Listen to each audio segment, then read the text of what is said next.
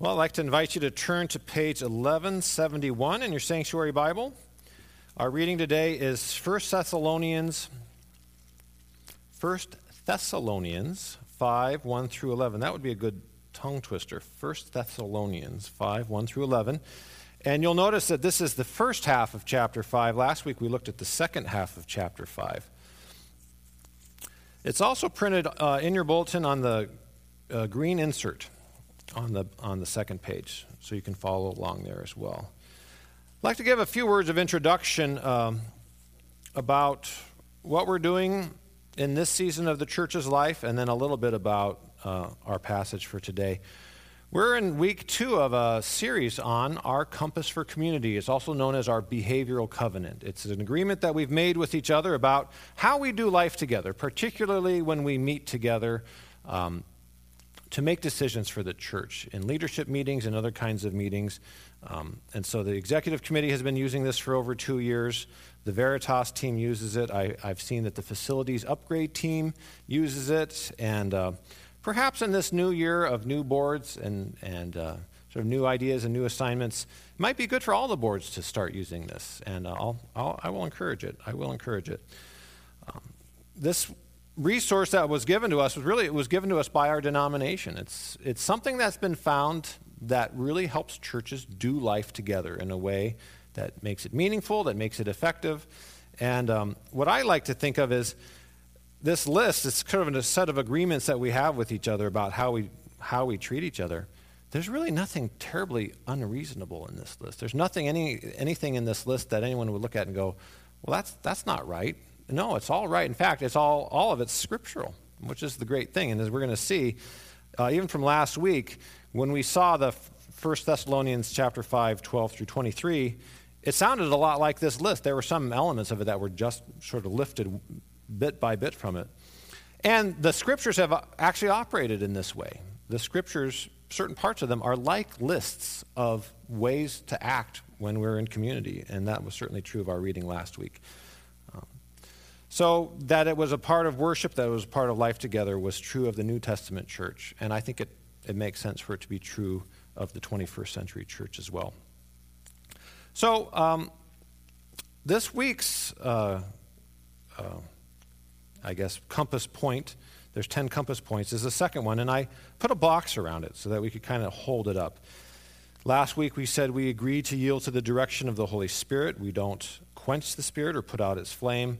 This week we'll be looking at that we seek to build each other up and not to tear down. So the, the uh, reading for this week is 1 Thessalonians chapter 5, 1, 1 through 11. And I just want to give a brief introduction about this book in general. This is a book that Paul wrote. We think it probably is the very first letter that he wrote in the entire New Testament. He got kicked out of Thessalonica abruptly. He had to leave. It was dangerous for him there. He had to move on. And um, there were some things that he just didn't get around to being able to say to people. They were important, but not of probably primary importance. So you can imagine when he got there, the first thing he did is he went to the synagogues and he preached the gospel the gospel about Jesus Christ dying on the cross and saving the world from its sins so that it could be presented to God as whole and blameless and justified in God's sight. And that was Paul's big deal. He talked about that almost nonstop, he preached that all the time. And I think in his mind, he was going to get to the part about what our life together looks like further down the road, but you have to get the gospel first. That's the foundation on which you build other things. Well, he didn't have time to get to the part about life together. And when he left town, he, he wrote them a quick letter with a sort of a laundry list. These are all the things that I didn't quite get around to you, to telling you about. Uh, the gospel is important, but you have the gospel. So I want to tell you about there's this hope that we have this beautiful hope about the resurrection and about actually what it looks like when Jesus returns. It's really um, beautiful. Uh, you'll, you'll often hear it read at a funeral, in fact. Um, and then this chapter 5 that uh, this is what life together looks like. But interspersed all throughout First Thessalonians is this kind of reminder at the end of each of the chapters. By the way, Christ will be coming back soon. He's coming soon. And so this was woven in and out of this book as, uh, as something that kind of holds it all together. Well, you know, Christ is coming soon, so don't be worried about your future. You're going to heaven. Christ is coming soon, so the way you treat each other is important because the master's going to return. And what is he going to find when he returns? Is he going to find you uh, at peace with each other, or is he going to find you in conflict with each other that's not overcomable in, a, in, a, in its conflict? So, over and over again, he was saying, Jesus is returning. And, and um, I really feel for Paul because it really, to me, when I read Paul, it really seems like he thought that Jesus was going to come back maybe even before he died. I mean, he, he told, even told people, don't get married. Don't get married, you know, unless you really have to get married. Because there's so much work to do. And when you get married, you don't have time for, you and you start having kids, you don't have time for all this gospel work. So it's better to remain unmarried so you can be like me, he says. And in several places he says, be like me, which is kind of funny. Um, don't get married so that you can do this work. There's a lot of work out there. And um, what Paul also says, which is the same thing the Gospels say, is that nobody knows when the Lord is going to return. So it really, in a way, it makes sense is that Paul, even here in our reading, he'll say, I don't know when the Lord's going to come back. But I expect him to come back basically at any minute. And if he's going to come back at any minute, I want to live my life as if he's coming back at any minute, even if I don't really know when it is. And he had this honest expectation that it would be in his lifetime or in the lifetime of the people that were around him. In reality, we know that that wasn't the case. The day of grace has been extended over and over and over again, and we don't know why, but we praise God for it, that we were all even born so that we could hear the gospel so that the world hasn't come to an end before. And we live in this hope that actually maybe the world will, you know, the world will come to an end, that Jesus will return before we die, and then we don't have to experience a physical death. And we'll go and be with Jesus and with the saints that have gone before us. We hope for that. Um, so, one thing, and I just want to frame it this way, is that Paul tells people not to worry because Jesus has saved them. So you don't worry about the future. It's all sewn up. The gospel has saved you. Uh, Jesus on the cross has saved you. So don't worry. But on the other hand, he says, don't worry, but be ready.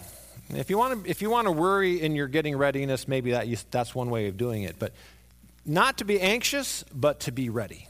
Because the Lord is going to come back. And even though your salvation is secure, He has some expectations when He returns there's some accounting that's going to happen. He's going to ask you, What have you done with all these gifts that I've given you? What, are, what kind of return have I gotten on my investment that I invested in you?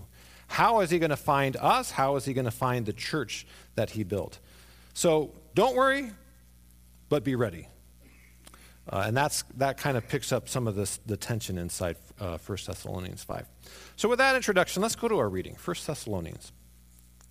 Paul writes Now, brothers, about times and dates, and this is about the end, we do not need to write to you, for you know very well that the day of the Lord will come like a thief in the night.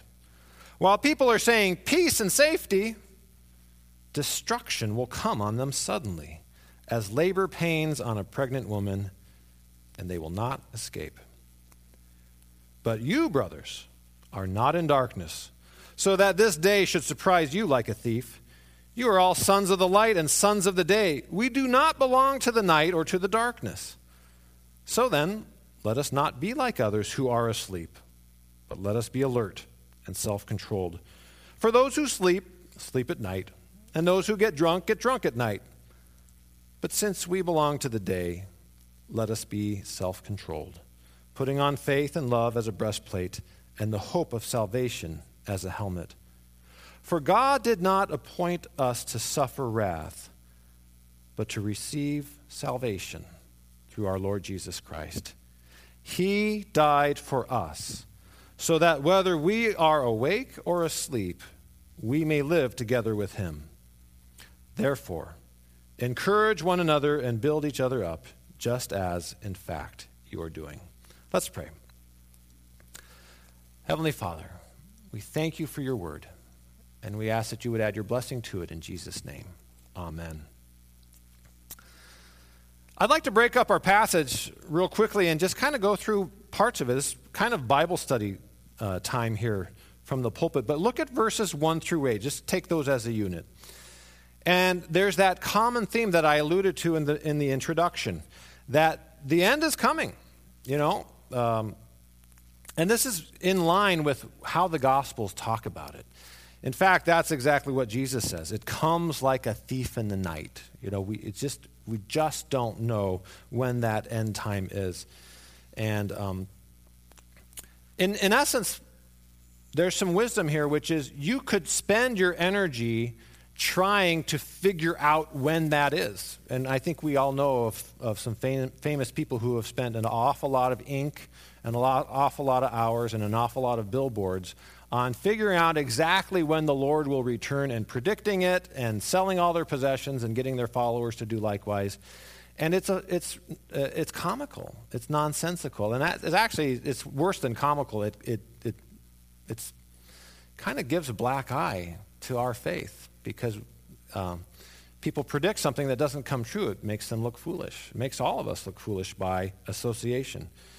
And Paul is right away saying, dates and times, I'm not going to write to you about that stuff because we don't know anything about that stuff. And we're not going to spend any time trying to figure out any of that stuff. The Lord will come again, but he'll be like a thief in the night. It will be like labor pains that come on a pregnant woman out of nowhere. We just don't know when it's coming. Don't spend any time trying to figure it out, but be ready. Be ready for it at all times, but don't try to spend your time. Don't spend your energy figuring out when it is. Spend your energy on your readiness for it to come, and it could come at any moment. We have that wonderful parable of the wise virgins in the Gospels. These virgins who conserved the energy that they needed to light their lamps. They didn't, they didn't burn it all out so quickly. They, they were wise enough to know that they needed to be ready at, at the right time. And so then when the bridegroom came, they were able to greet him and go in with him. Whereas the ones who weren't prepared, cried out and were left outside and said, Could you share some of yours with me? And, and it just, you can't share that kind of thing. That's not a shareable thing. So we have this sense here in, in verses 1 through 8. Um, and the, the, the imagery is beautiful. I love how Paul does this. He talks about day and night, he talks about light and darkness. And some of the most beautiful and I think um, uh, affirming and edifying words in the Bible are found in this verse. We do not belong to the night or to the darkness. That's what Paul says about followers of Jesus. Verse 8, but since we belong to the day, I love it. And all sorts of things, you know, uh, happen at night that really, you know, you should just be asleep at night. You ever hear that saying, nothing good ever happens after midnight? Right? And I just thought that was kind of like, oh, when I was young, I used to go out after midnight all the time. And, and, um, but then I realized, you know, that's true. Uh, actually, nothing ever good, ever, ever good, ever really did happen after. Well, maybe once or twice. You'd go to Denny's and have a great conversation over some pancakes with somebody, but most of the time it was just stupid stuff. And if I had been home in bed, it would have all been better, you know. Nothing good happens after midnight. That's kind of what Paul is saying here is, is if you live at night, you're going to be out at night, you're going to be, you know, you're not going to be paying attention, you're going to be doing th- things that you um, are ashamed of potentially. And then you're going to sleep in and you're going to miss the day. The day is going to dawn, you're going to wake up at 1 in the afternoon and half the day is gone and you're not ready because somebody could come at 9 a.m. and knock on your door and you'd be fast asleep, you know. So be ready. But, but he says, for those of you who um, belong to the day, be self controlled. Put on faith and love as a breastplate, and put on the hope of salvation as a helmet. So then, verses 9 and 10, I, would like to divide up into another unit um, where Paul says, you don't really have to worry. that the night is there. The, some people are going to perish in the night, but Paul says, God did not appoint us to suffer wrath. I'd like to see what the Reformed theologians say about that. It'd be very interesting. God did not appoint us to suffer wrath, but to receive salvation through our Lord Jesus Christ. There's this hope that we have because we're children of the day, because we're children of the light, that salvation is ours in Jesus Christ. So again, don't worry. Don't worry about your salvation. You've got it. You're not appointed for wrath, you're appointed for salvation. And then verse 10 um, How is this possible? Because he died for us. So that whether we are awake or asleep, and now this is a different kind of use of awake or asleep, not that um, sort of, there was a sort of a figurative awake or asleep between being ready or not ready. This awake or asleep is actually a euphemism for alive or dead. Uh, in, the, in, the, in the New Testament, they have this euphemism. They, I don't know, it's sort of uh, sometimes squeamish about saying that somebody has died or somebody is dead. And so they say, he's fallen asleep. He's fallen asleep, you know. So the, when Paul warns some people about um, you know, how to take communion properly. He says some of them who haven't done it properly have fallen asleep, you know, but really meant that they, they died. And um, there was even some confusion about this with Jesus and his, his, his apostles. Uh, the little girl, is she asleep or is she dead? Well, you know, she actually was dead, and Jesus raised her, to, raised her again to life. But what Paul is saying here is whether you are alive or you are no longer alive, you are still alive when you are with Jesus. His, he is still keeping you alive in the sense that your life is with Christ, whether you're actually living or whether you've died. And that's this hope that we have of eternal salvation.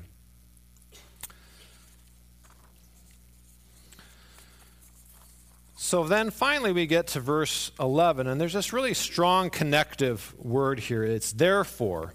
But it, this is actually a sort of, in the Greek text, it's, it's sort of doublified or intensified. It can only be translated as therefore because we don't have a way of saying really, really therefore or I mean it therefore. So we just write therefore. So this is actually a stronger therefore than you'll find in some other parts of the Bible. This is a so let's take the sweep of all of what I just said in the first 10 verses of this and I'm going to drive it into this one point that Paul now makes, is what he's saying. Therefore, and I mean it, everything up until now is about this, he says, encourage one another and build each other up, just as in fact you're doing. Encourage each other that your salvation is secure. Encourage each other that you're children of the light, not children of the darkness. Encourage each other that you're not appointed to wrath, but to everlasting life encourage each other and, and also and if you look at verse uh, chapter 4 there's this great encouragement about how jesus is going to come again encourage one another and then also build one another up build each other up in light of everything in light of the lord's return in light of the hope that you have in light of the light and darkness build one another up and the good news for the thessalonians is in fact, they were already doing this. So Paul is saying, You're doing this. I'm going to encourage you to keep on doing this. If he was writing a letter to the Corinthians, he would have said, Do this, and by the way, you are not doing this. But to the Thessalonians, he was able to say, Do this, and by the way, you are doing it, which is great. So keep on doing it. Continue to do it. So this verse 11 kind of is, is where everything was driving with verses 1 through 10. Encourage one another you're, you're going to be all right. You've got the Lord. You, you live in the day. You're fine. And build each other up, just as in fact you are already doing. And so it's interesting that Paul is thinking a lot about the future. When will the Lord come? He's expecting it to be in his lifetime. But his thoughts about the future are really grounded in the present. His thoughts about what's going to happen next are so that the life we live now can be as meaningful as possible and can be as fruitful as possible so that when the Lord does return, we can give a, a good account for what we have. So the now is completely predicated on our hope for the future. And the now is completely built up by our hope for the future. and this is this image that we get in, in um, the scriptures and other places. When the Lord returns, the Lord will expect something. The Lord will make an account of it somehow. Not whether you're a believer or not, that I mean that will be clear and you'll be you'll be saved, but there's this other aspect of our lives where he'll say, what have you done with what I've given you? What have you done with it? Have you been faithful with it? Have you been working hard with it? Oh.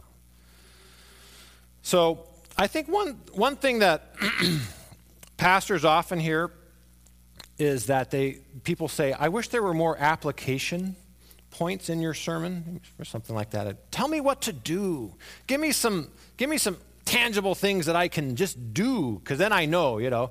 If you leave me in, in theology land and just say how great this picture that you're painting is of of you know some obscure theological thing well that doesn't help me very much you know. And I, I, I agree with that. I actually agree with that. You could do too much of that theologizing and not enough application. This is all application today everybody. I mean just hear me. This is all application what i'm about to, to talk about now. Um, this is a very practical thing that paul is asking the thessalonians to do and, and us to do as well encourage one another and build each other up. There's a lot of work, uh, and I mean this, there is a lot of work that goes into building each other up. It's far less work to tear other people down. It's a lot of work to build. It's just like when you're building something, like a sandcastle. It takes, it takes an hour to build a sandcastle. You can destroy it in five seconds. It's very easy to do, right? It's a lot of work to build up. If we want practical work, here it is. I mean, there's a lot of things.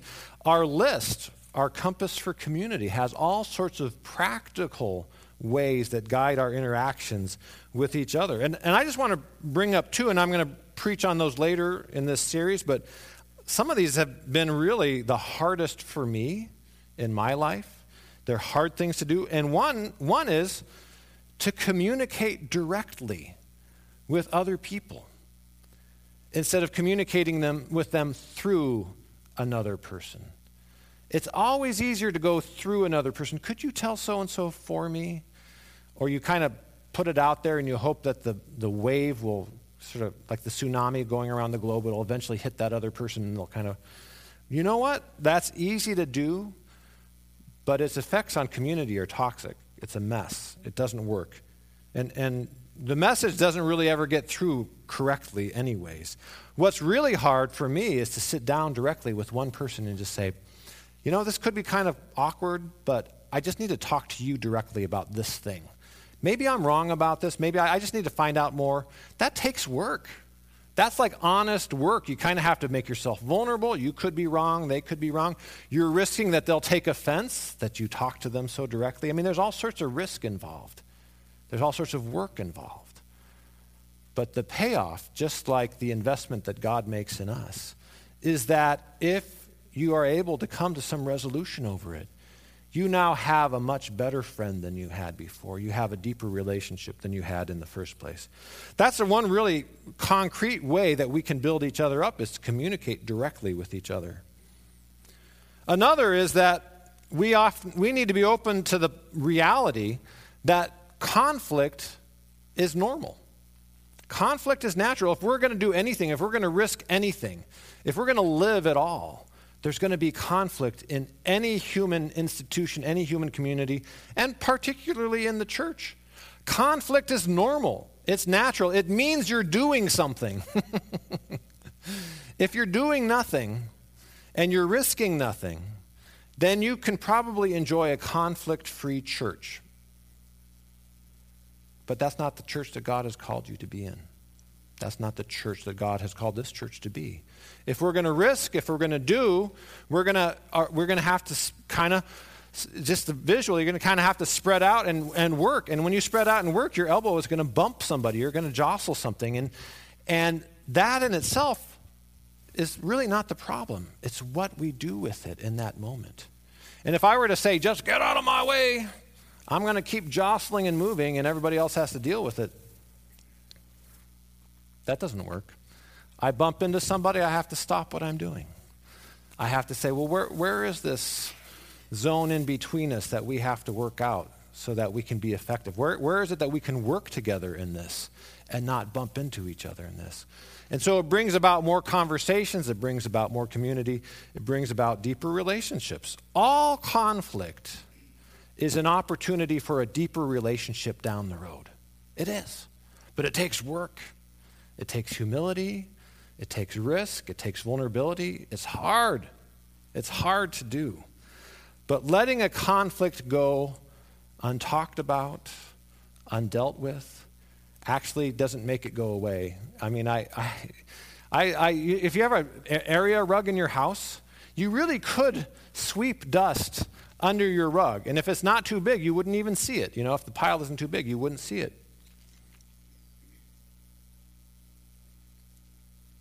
But it's still there, isn't it? It's still under there. It's still there, and you know it's still under there. Just because you can't see it doesn't mean you've forgotten about it. Just because you can't see it doesn't mean somebody else has forgotten about it either. If it's not on the surface and you think it's underneath the surface, it's still there. And in community, undealt with, unresolved conflict turns toxic. And the toxicity from that unresolved conflict will start enveloping the whole community, and it'll lead to loss of trust, lead to loss of relationship, and ultimately to loss of mission for the church, to loss of the church's ability to go and do what the Spirit asks it to do. And that's actually one way to quench the Spirit is to not build each other up. That's one great way to quench the Spirit's fire, is to not do this stuff. It's hard work. We'll get into all that in later weeks. Um, but those are just, just, two, just two things, and there's, there's more. I want to talk about this phrase, build each other up. In, in our passage today, that is from the Greek word oikodomeo. Oikodomeo. The word oiko is the word for house. We also get our word economy from that word.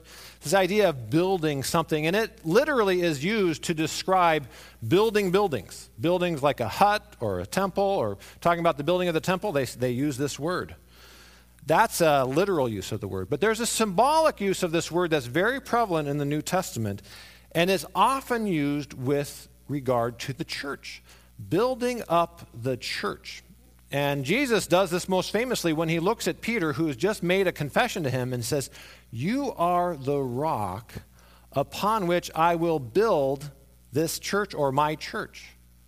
That's that same word, this idea of, of building something up. You know that, that story about the, you know, the churches the church is not a meeting place. The church is not a building. The, ch- the church is not a steeple. The, you know, the church is the people. That's true. Whoever wrote that song was brilliant. You know, the church is not a building. The church is not a steeple. The church is, is people. And that's how Jesus built it. Jesus built the church on Peter and Peter's confession of him. The foundation of the church is the gospel. I like to think of it as, as we are the bricks in it, and the mortar is mixed in with the blood of Jesus Christ. And it's this glue that holds us all together, and we can build this useful and powerful structure that will draw people in with it. And it's us, it's our lives. Um, and so, um, in one le- on one level, we're the building, the, the symbolic building that the New Testament talks about when it talks about building something up it's almost as weak as the weakest bricks in it. It's as weak as the mortar that holds those bricks together. And if we're not preaching Christ, if we're not preaching Him and His work for us on the cross, it has no foundation. If we're not living in the sacrifice that He made, and if we're not committed to each other, then we're not going to stick to each other. And the whole thing is just going to fall down. And that happens. That happens all the time. I know at the annual meeting of our denomination, that was uh, two weeks ago now, they, um, and I could be wrong on these numbers, but they, they admitted 17 new churches, which is great. Some of them were church plants. Some of them were churches that moved in from other denominations because they like our denomination and, and what we offer. But as often in every year, there were about, about 10 churches that closed their doors for good. They're just gone. And they disbanded, and there's a great way to disband. You sell your property and you give it to church planting. And there's a lot, sometimes it's good for a church to end its work because its original mission, it just doesn't exist anymore. The neighborhood that it was in, they just couldn't, they couldn't adapt to the changes in their own neighborhood. Uh, it's not a tragedy when a church closes, but it's a reality that some churches also close because their life together just was not sustainable because they didn't build each other up. Because at some point in the life of their church, they had a choice about whether they were going to stick together and work it through and do the hard work, or they weren't. And not all the churches that closed failed at this, but some of them did. Every year there's a few that just it just didn't work out, you know. And uh, I think the best thing to do in situations like that is just to absolutely blame their pastor. I, I'm, I'm being like 75% honest here. Um, I think their pastoral leadership has a huge amount to do with it. And there are some pastors that have done a, a fabulous job of ruining several churches in succession. No doubt about it, you know. But it's not the but the so that, that's 75% of it, but 25% of it could be that there's just some there's some communities that are sick, that are not well, that are not good at building each other up, that are not uh, connected to each other in healthy ways, and they can't last, and they don't last. And I think the the grace that we have in those situations is Sometimes something needs to die so that something new can come to life. And if it means they sell their possession, they sell their buildings and they give it to church planting, or they, they reconcile with each other and decide to go in peace, that's great. And that happens a lot. Paul talks about building each other up in this symbolic sense that the church is the people and we encourage each other, we are kind to each other, we um, do this hard work with each other of what community is like. He also talks about building each other up in terms of the use of our gifts. This is another way that he talks about building up. The church is built up when individuals in the church use their gifts. And I think this is accurate for us too. If we are committed to building each other up and tearing each other not and not tearing each other down, let's get the not in there. Then that means we want to use our giftedness to build this place up. Uh, and so there's all sorts of gifts that can be used in this way. There's, there's teaching, there's administrative gifts, there's evangelistic gifts, there's all sorts of gifts. Um, and Paul's litmus test is a gift is being used well when it builds the church, when it builds other people up, when it builds up the whole body. And I honestly, in our, our body, I see this all the time and I'm delighted by it. I'm really delighted by how everybody here has a very strong gifts, and often I see them using those gifts in the service of our church and the mission that we have. Thank you for that. Just thank you for that, for your giftedness and for your willingness to use it. I really, I really appreciate this. Uh, and I, I almost see it in people's eyes. They're kind of like lights go on and they go, I can do this. I can use this gift. I can do that. I like that. Paul's counterpoint is that sometimes we have gifts that we really want to use, but those gifts don't build up the community for whatever reason. Maybe it's the way we're using them, maybe it's not what the community needs at that particular point in time. So we evaluate if our giftedness is doing what it was intended to. And evaluation is a normal part of life together. And if our gifts aren't building the community up, then the scriptural imperative is to not use those gifts in that setting for that season, just to not do that. Um, just because I have gifts doesn't mean the church has called me to use them in this moment, but we're to build each other up with the gifts that we have. So, one last thing, and this is maybe how Paul would say it. By the way, Jesus is coming soon. Jesus is coming soon. By the way, and this is good news. It's great news. It's scary news. It's good news because if it happens in our lifetime, then we won't be going through what my mother's going through right now. We won't be going through what you've seen some of your relatives go through. Uh, we'll be spared that, and we'll go and experience paradise with Jesus and with the saints that have gone on before. That's great news. But it's scary news, too, because the Lord will come back and he will ask for an accounting. That's what this is about. Will he find that we have built each other up? Will we have built on what he has given us, on the foundation that he has already laid for us? Or will we have taken down and torn down even what little that we had to start with the Lord will come and he'll ask us that. But I pray that he'll find us ready to show a good result on the day that he comes back. Let's pray. Heavenly Father, thank you for your word. Thank you for your apostle who wrote these laundry list of things to a church that he had to leave in a hurry. Thank you that you care so much for us, that you give us the big details like the gospel and the smaller details like how to live together. Lord, help us to live together in a way that builds each other up. And we ask it in Jesus' name. Amen.